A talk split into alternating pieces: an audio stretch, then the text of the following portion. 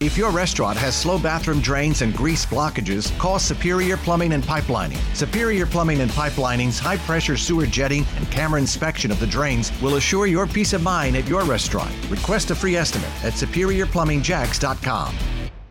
Good Monday morning, coming off a nice soaking yesterday, just what the doctor ordered. However, of course, at the expense of a lot of outdoor stuff, events, and activities. But we gave you the first alert that Sunday was the day to keep an eye to the sky, and boy, sure enough, a rainfall averaging a half inch to an inch, in some spots between one and two inches of rain, just about right at an inch at the International Airport. The heaviest rain in more than two weeks. It had been 16 days since we'd received that much rainfall in a single 24 hour period, at least at the International Airport. Now, there were some local downpours Friday, especially, but also on Saturday. But anything widespread, it has been quite some time. So uh, a, a much needed rainfall. We did have a few brush fires and local wildfires reported as the lightning was moving in, but the rain doused most of those. So some good news as we kick off the new work week. Now it's going to be a pretty toasty one today. Temperatures into the upper 80s. A little wind out of the northeast, though, will make it a little more tolerable, especially at the beaches, and then a more comfortable mid 60s for tonight. But as we go through the week, building heat and humidity. Tomorrow and Wednesday, not too bad. We'll be a bit either way of about 85. A wind off the Atlantic, so again a little bit cooler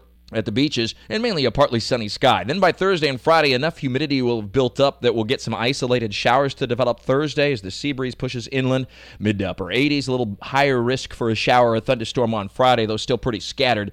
And temperatures getting close to that 90 degree mark. Speaking of which, 90 degrees on Saturday. That was the first official 90 degree temperature of the season on Saturday at the International Airport and very close to the average first date of May 2nd. So we made it to on May 4th this year.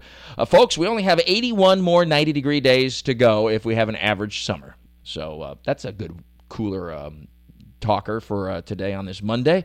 And uh, also, by the way, the water temperatures have been flirting with mid to upper 70s, unseasonably warm for this time of year. Uh, it's a little bit of a, of a skin temperature, and by that I mean that, that warmer air, that warmer water is at the upper part of the ocean, but so it'll fluctuate a little bit, but it's pretty solid, uh, low to mid 70s, and that's quite unusual for this early in the season. So we'll see how that plays out, but um, pretty warm uh, ocean, all things considered, uh, for at least this time of year. And then Friday night, of course, we had the plane that skidded off the runway at NAS Jax, a miraculous uh, that no one was seriously injured and, and, no fatalities. Unfortunately, a few pets perished, but um, skidding off the runway during a very heavy thunderstorm. It has not yet been determined if weather was uh, even a factor, but uh, certainly was some very heavy rainfall, visibility down around two miles, winds gusting to near 20 miles per hour. Not particularly strong from a wind standpoint, but realize that in a thunderstorm there would likely be some shear up above the surface that would not be measured at the ground. And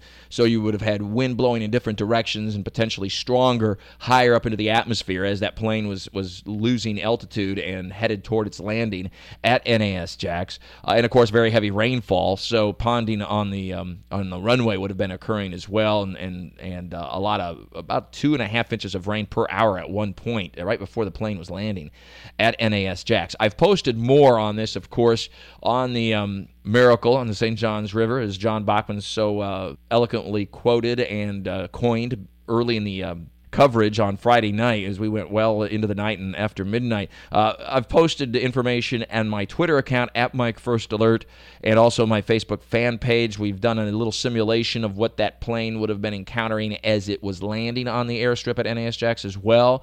Uh, it's pretty interesting to look at and watch. And then I'll eventually be posting in the Buresh blog, of course, as well at uh, WOKV.com and ActionNewsJax.com. Once again, in summary for this week, it'll be a pretty hot start to the work week today. Temperatures into the upper 80s. A fairly comfortable night tonight in the 60s. A light onshore wind for tomorrow and Wednesday will ensure at least somewhat cooler temperatures at the beaches. Uh, otherwise, inland it'll be into the mid 80s, just a bit above average for this time of year.